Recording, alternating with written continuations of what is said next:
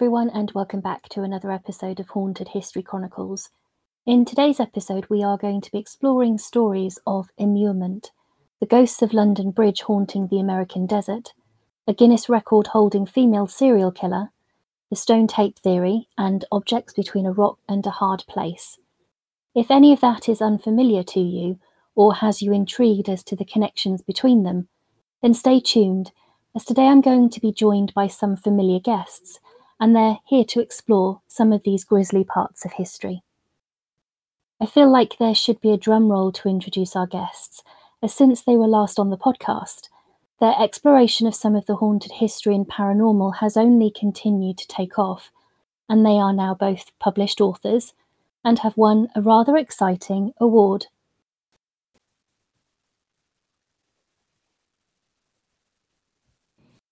Hi, Gina. Hi, Victoria. It's so wonderful to have you back. Hello. Hi. Welcome back too. Yeah. Thank you. So, for anyone who needs a reminder, Gina and Victoria are from Haunted History BC, and they've been on the show before, sharing some amazing history and paranormal adventures and stories to celebrate connections between England and Canada. If you haven't listened to those episodes, then make sure to take a listen to them. They're available on the podcast as well as on both of our websites, which I'll make sure to include the links to those pages in the website description.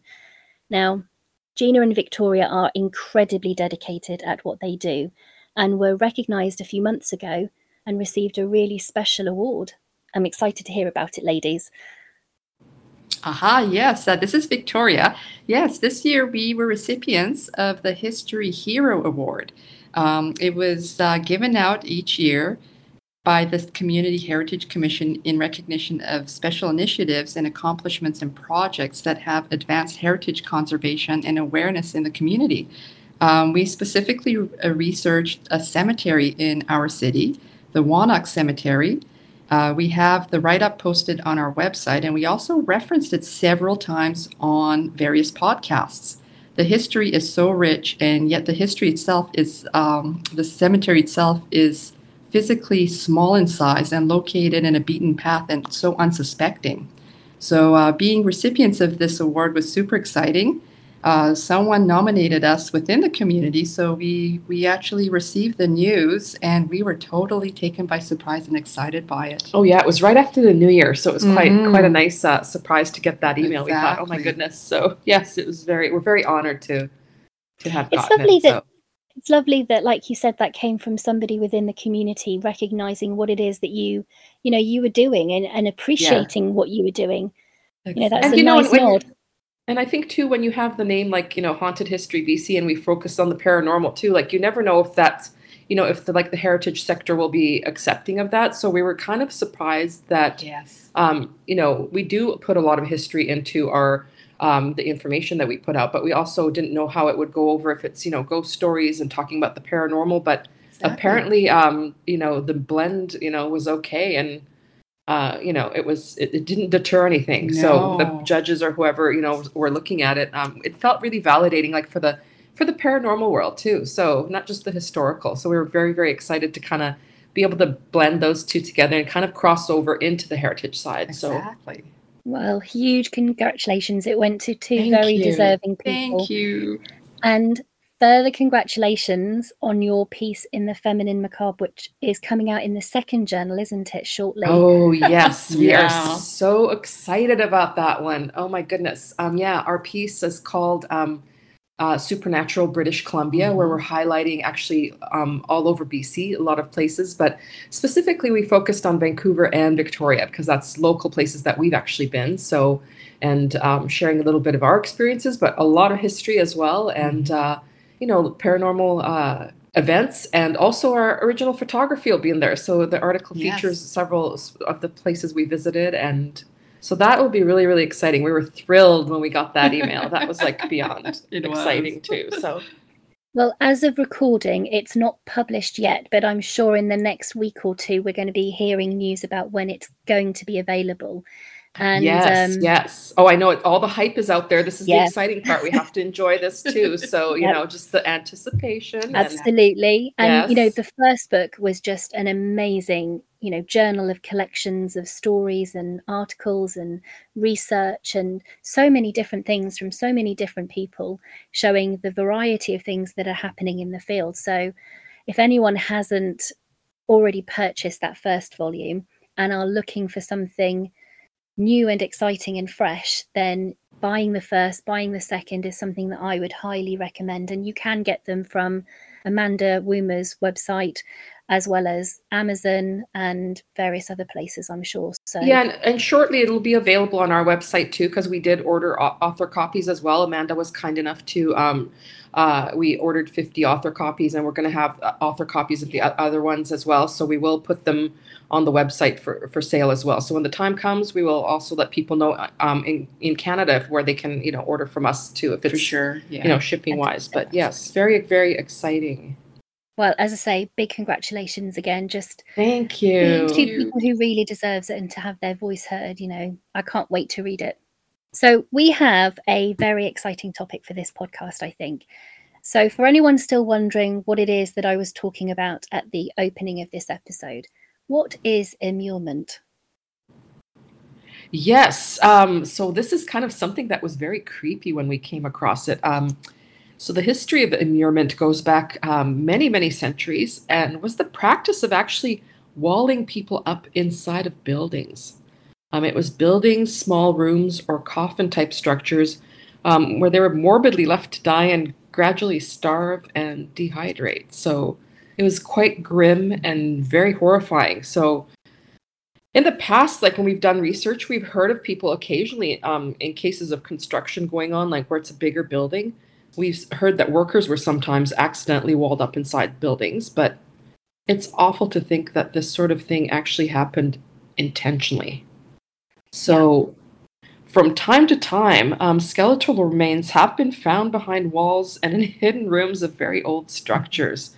Um, on several occasions, there's evidence that there was kind of a brutal form of punishment for criminals, but um, not in all cases. Uh, I was really, really surprised to hear that um, and read that there were rare cases of immurements that were uh, sacrificial practices to Mhm. consecrate a newly built building. That's right, Gina. Yes, actually, there was um, an interesting example. A Serbian uh, tradition was that a construction project couldn't move forward until one of the wives of the new owners of a building was immured into the foundation. Yikes. And there were also Hungarians had they had a similar practice of immuring a woman into a newly built structure.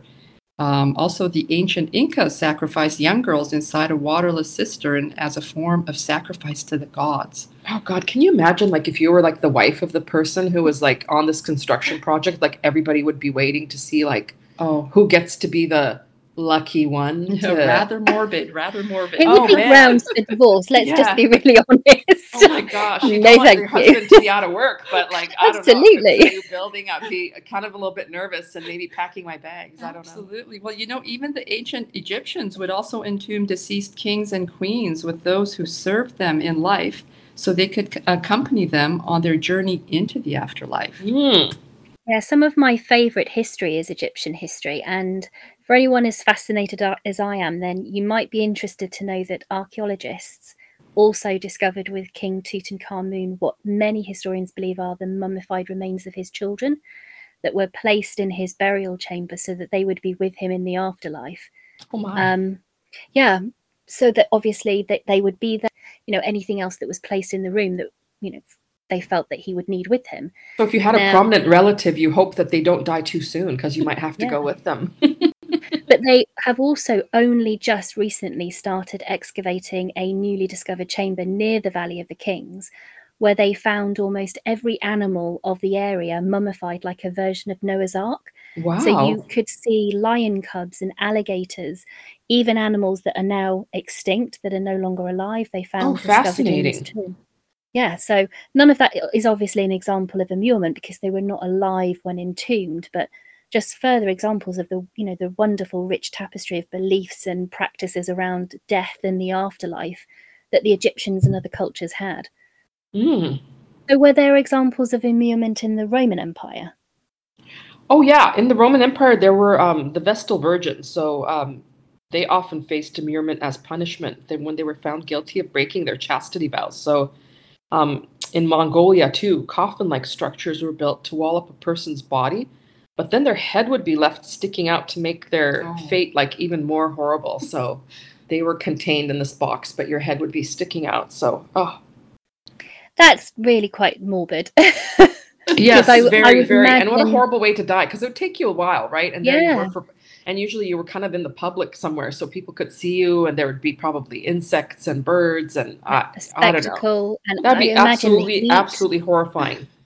Yes, Yeah, the not- heat. not something that I would prefer. Oh, Mhm. No, I just can't imagine it. Oh yeah, and then um, there was also um, Edward Edward Granville Browne, and he was a British writer and historian. He he was around during the early 1900s, and he studied these areas um, in Iran and Persia, and he was kind of noting that um, there was many gloomy reminders of uh, robbers and other things, um, other people who suffered the horrible form of death too. So not only uh, were a few walled up alive in pillars or mortar, left there to perish miserably. So uh, the remains of these living tombs are still there and remain to be seen. So, kind of haunting image. You can kind of see them standing like pillars and just picturing and knowing that people were bricked up inside. So, very creepy. Very much so. Very and so, creepy punishment, yeah. And the punishment was one thing. But then there were cases of nuns. This, this we didn't know. This was kind of Mhm. surprising. So, Yeah. there was cases of nuns or other religious people who would volunteer to sacrifice themselves to be bricked up Mm.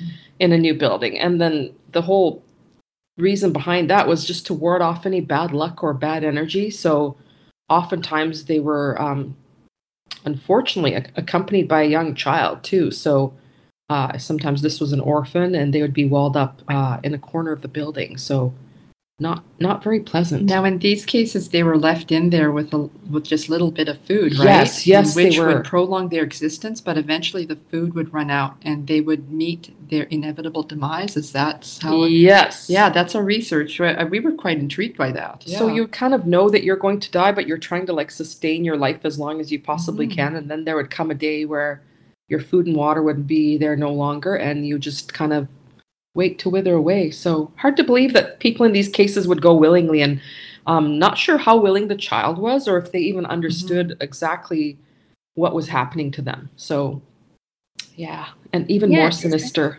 Mm, it gets it, it gets even creepier. So there are reports that um, people were so, sometimes walled up in cases of murder, so that their bodies would be concealed and never found. So you know they would be Oh, wow. behind. You know they would be sort of killed that way. Like they would just be walled up, and you'd be just kind of left to die. And you know the murderer awful. would hope that nobody discovered you back there. so very very gruesome. Mhm. And I have a an interesting and very real example of something similar to that, and Mhm. that's the story of Countess Elizabeth Bathory, who Ooh. was a woman considered to be one of the most prolific and sadistic serial killers in all recorded history, which is quite a title It You know, to have that.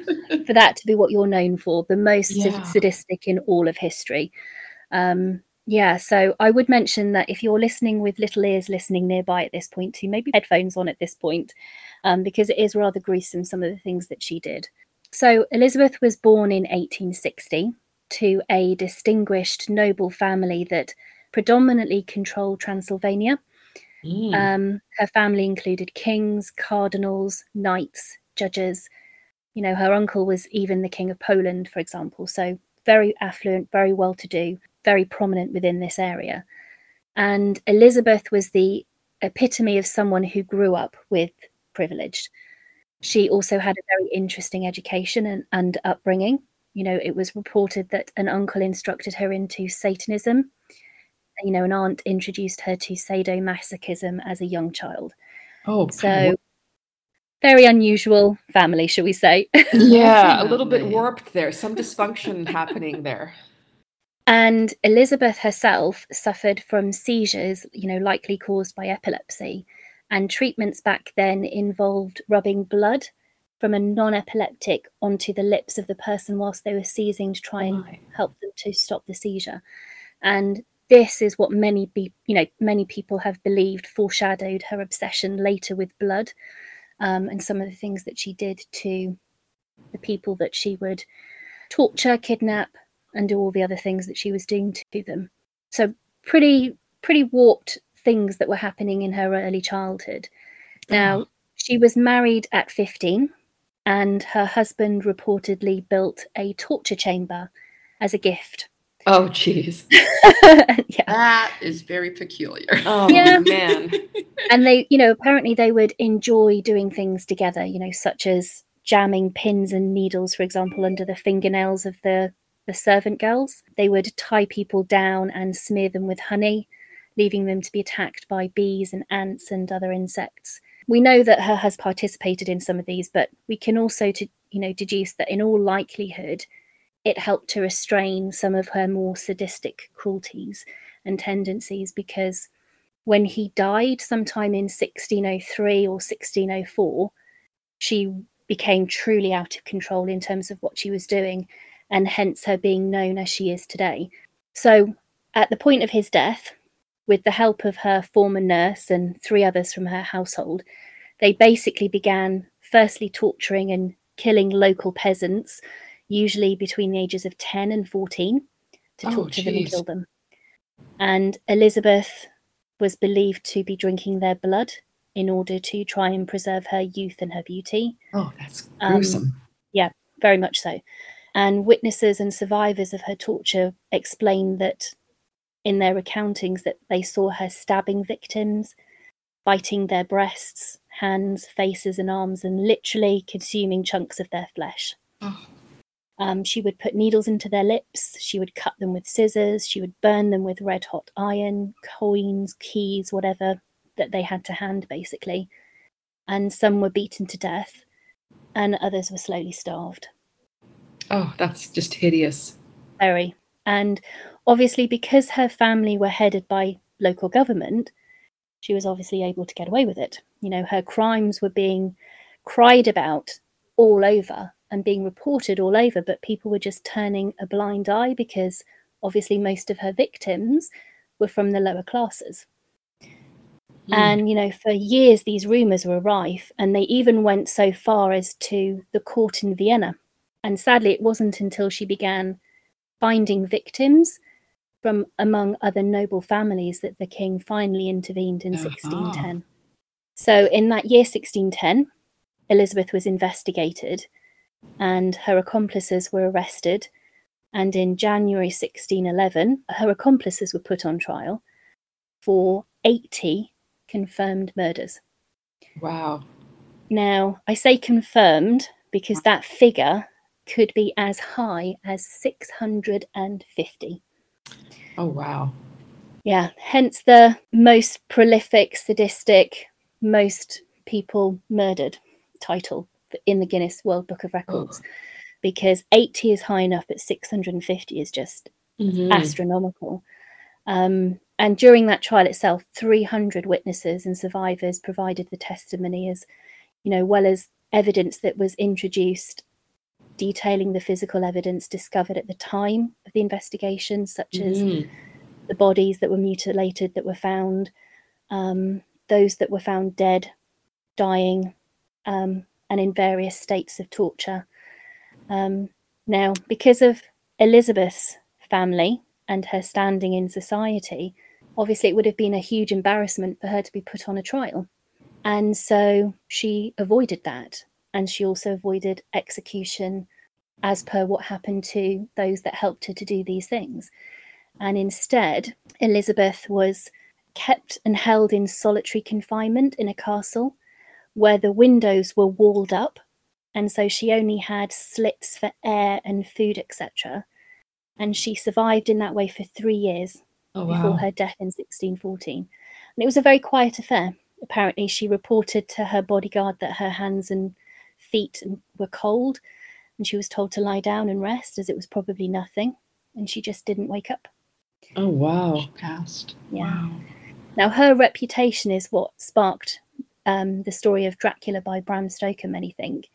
Um, so we can all hope that nobody replaces her in the Guinness World Record books with those kind of figures for murders. Oh yeah, um, definitely. certainly not. Yes. Yeah. So her immurement is an interesting one because was it a punishment or to hide her away is a is an interesting question.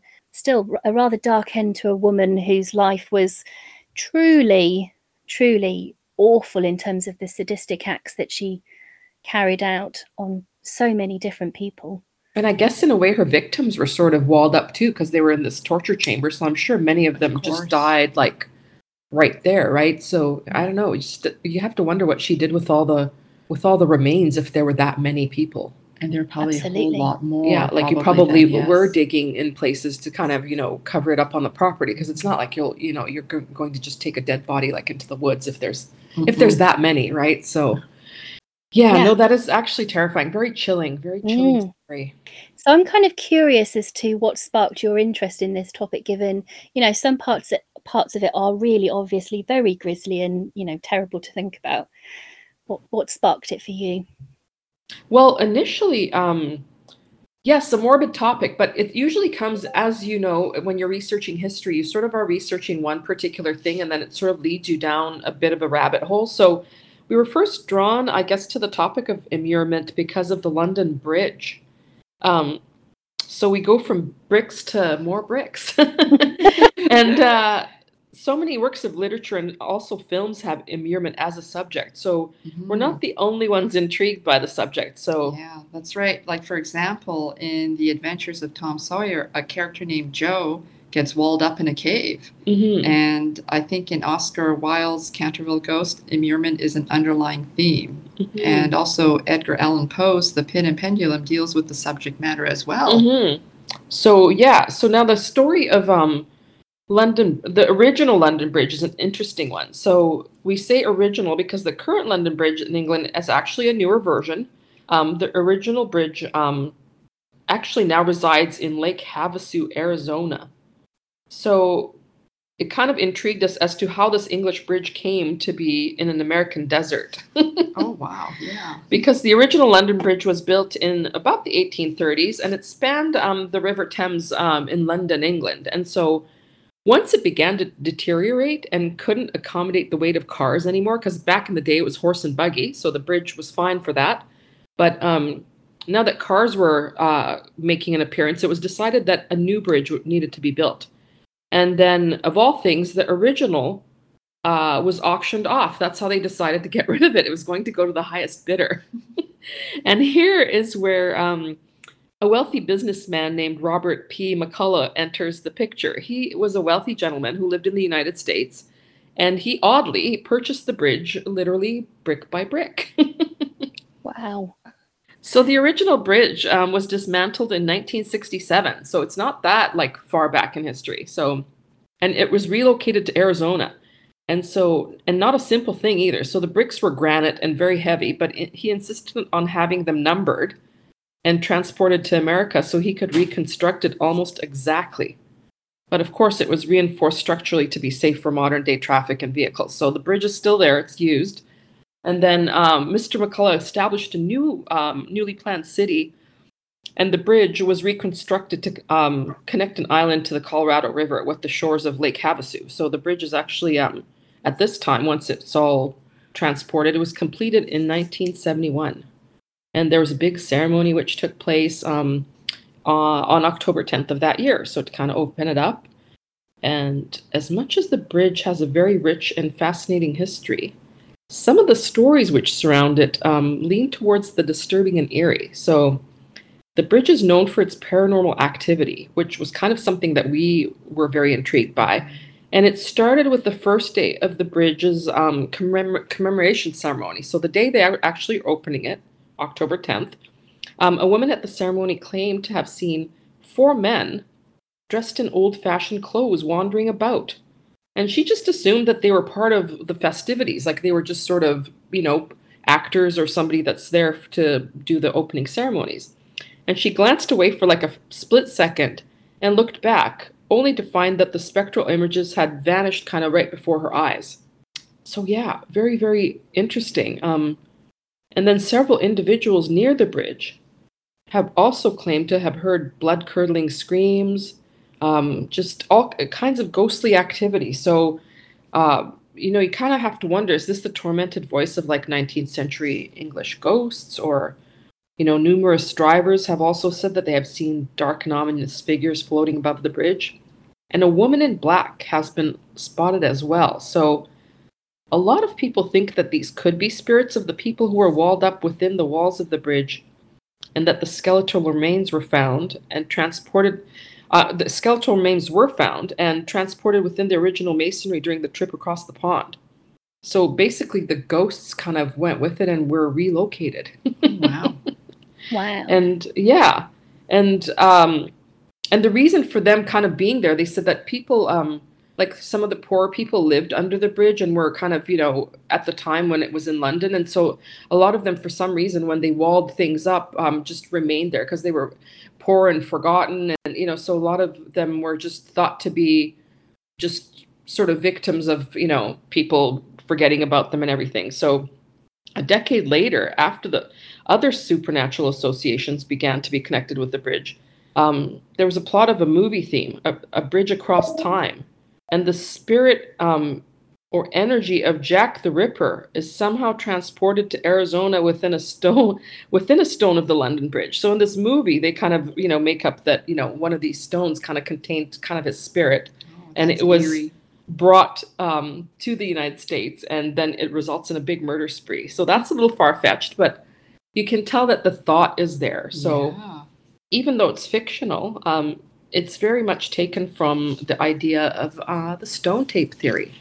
So in the paranormal, we talk a lot about stone tape theory and um, what exactly is it? So the stone tape theory is the speculation that ghosts and hauntings are like a tape recording and that the mental impressions and energies and emotions that can be projected um, can be projected and recorded onto rocks and certain structures or objects. So basically, it's so called recordings, and they can be replayed under certain conditions, like over and over again. So sometimes you might see an apparition or you know something enacting a certain series of events but it's just kind of a replay it's not really like so you're not being haunted necessarily. It's the area it's or the, area object. yeah and the energy that sort of stays repeating ah. itself and it says that the soul or the spirit is like an electromagnetic impression that can replay itself over and over so not like an intelligent haunting where there's like a spirit you can interact with but ones that you can kind of see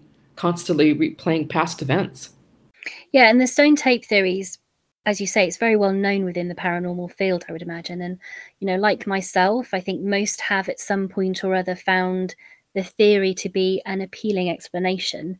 Um, it's certainly a wider topic, I think, for a future podcast because there's a lot often very misunderstood about it. oh yes Um, and there's lots of other theories to counter some of what people think when they're thinking about the stone tape theory.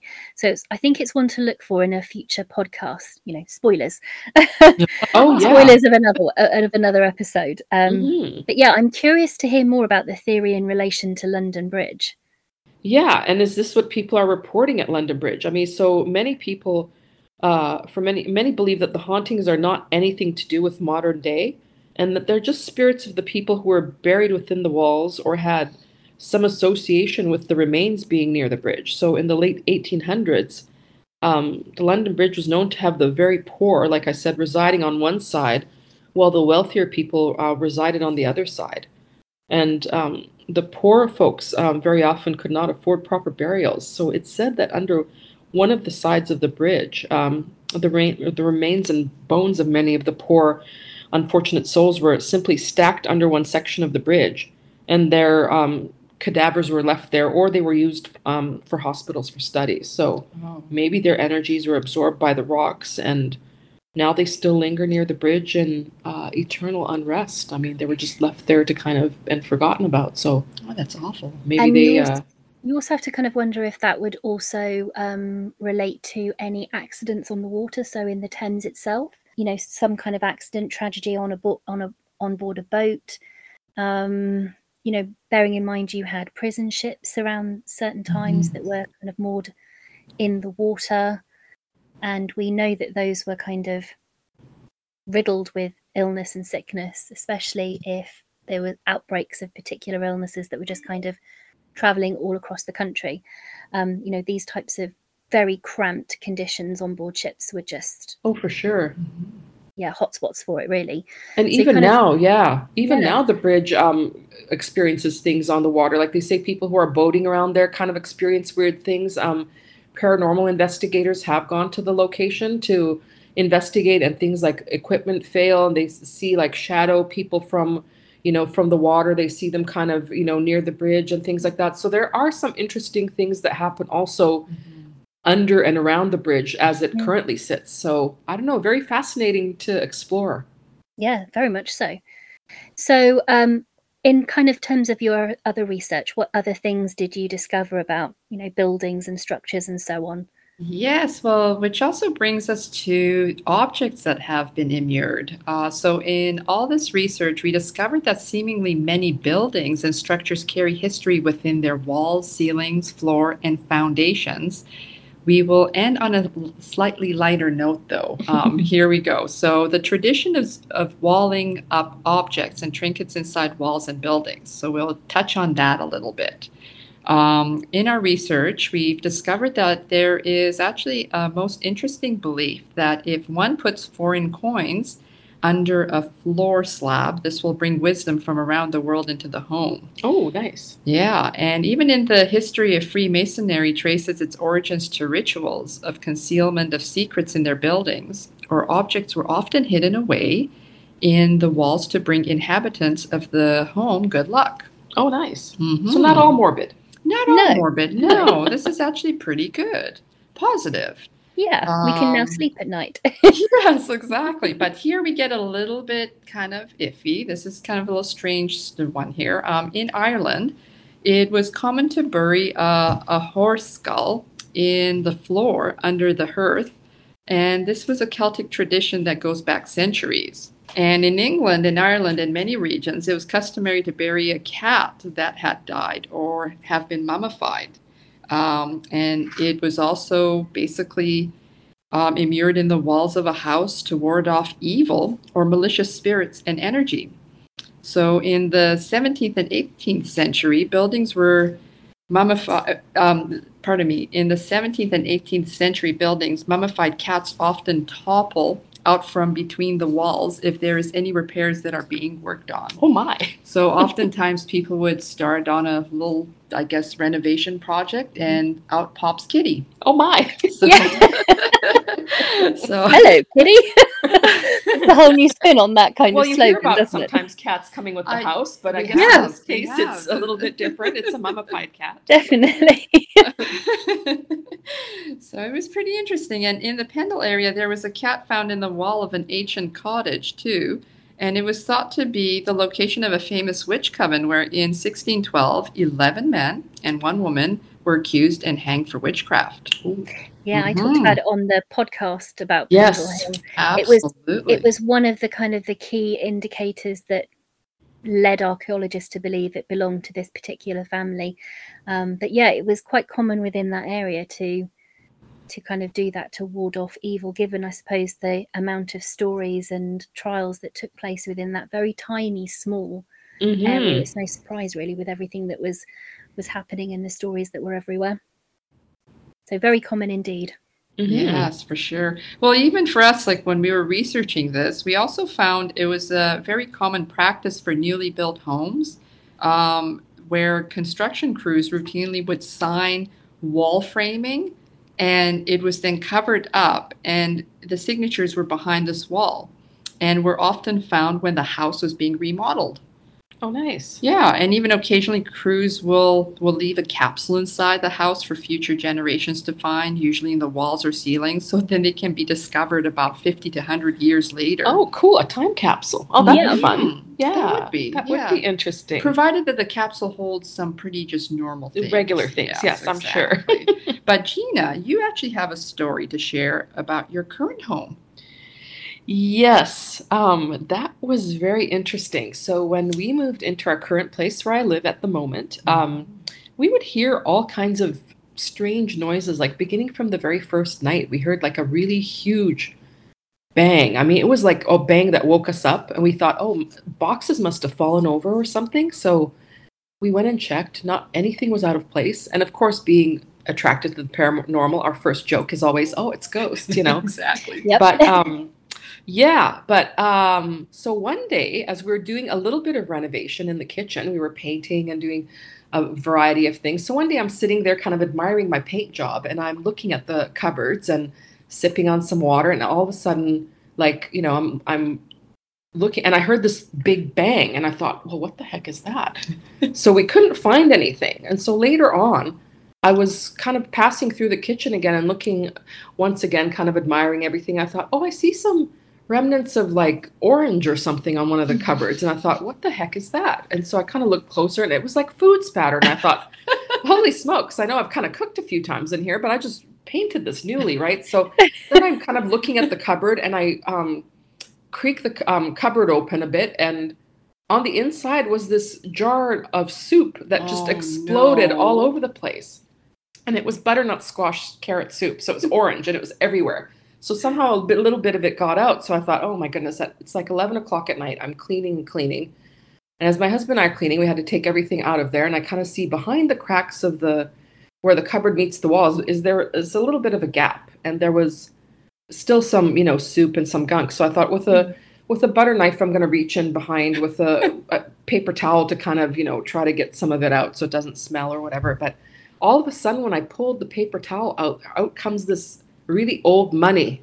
Mm. It was like from the 1950s, and you know, it wasn't a lot, but it was old Canadian money that was. Wow. It's not in circulation anymore, and we found a few bills. And then the next day, my husband said, "Okay, well, I'm going to go back there with a coat hanger." I was at work, so he found like another ten dollar bill and a twenty dollar bill. So somebody put money behind there, and wow. and who knows? It was maybe like a hundred and one Like they're dollars or something. collectors' items, right? Like now they now are, but yeah, but and this building wasn't built till like the 19 um 1992 or so. So whoever had this money for the 50s probably was an older person who was saving it for something. But it was behind this cupboard, and we had already done the majority of the, um, the renovation, so it's not like we could look to see what else was there. But Yeah. this is this is what we found, and why the jar exploded, Who I can't explain. Was it somebody showing me that there was something back there? That's what I'd like to think because it was so random that this glass jar just pops the lid. I mean, it literally just popped the lid and nothing else. It didn't like break or, you know, and why would it do that? I have no idea. But so, not to cause anybody out there any nightmares, but, uh, you know, what do you think you'd find if you were able to see behind the walls of your own house and, or where you work? You know, if those walls could talk, um, we just imagine the kinds of stories that they would tell. Yeah, stories indeed. And, you know, if anybody has stories like that, then please, as always, we would Mhm. love to hear them. Um, you can do that in all the usual ways via the website and various social media pages for the podcast.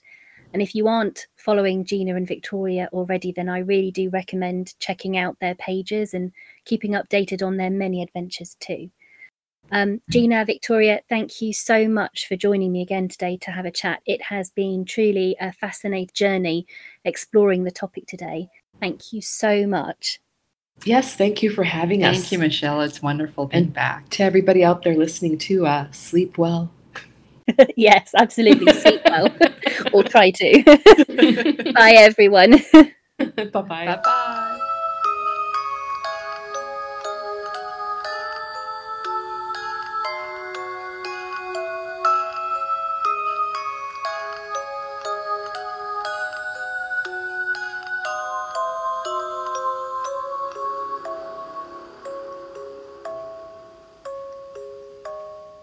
Have liked this podcast, then there are a number of things that you can do. Come along and follow Haunted History Chronicles on Facebook, Twitter, and Instagram. The links are below in the description to this podcast. Share news of the podcast with friends, family who may be interested. You can also come along and join us on our new website, which has a plethora of other features, including information on our episodes, guests, and a blog which includes guest writers. You can support the podcast further by leaving us a review or taking a look at our Patreon page, and in the process, gain access to some extra goodies. Your support and encouragement is always invaluable. Thank you so very much, everyone.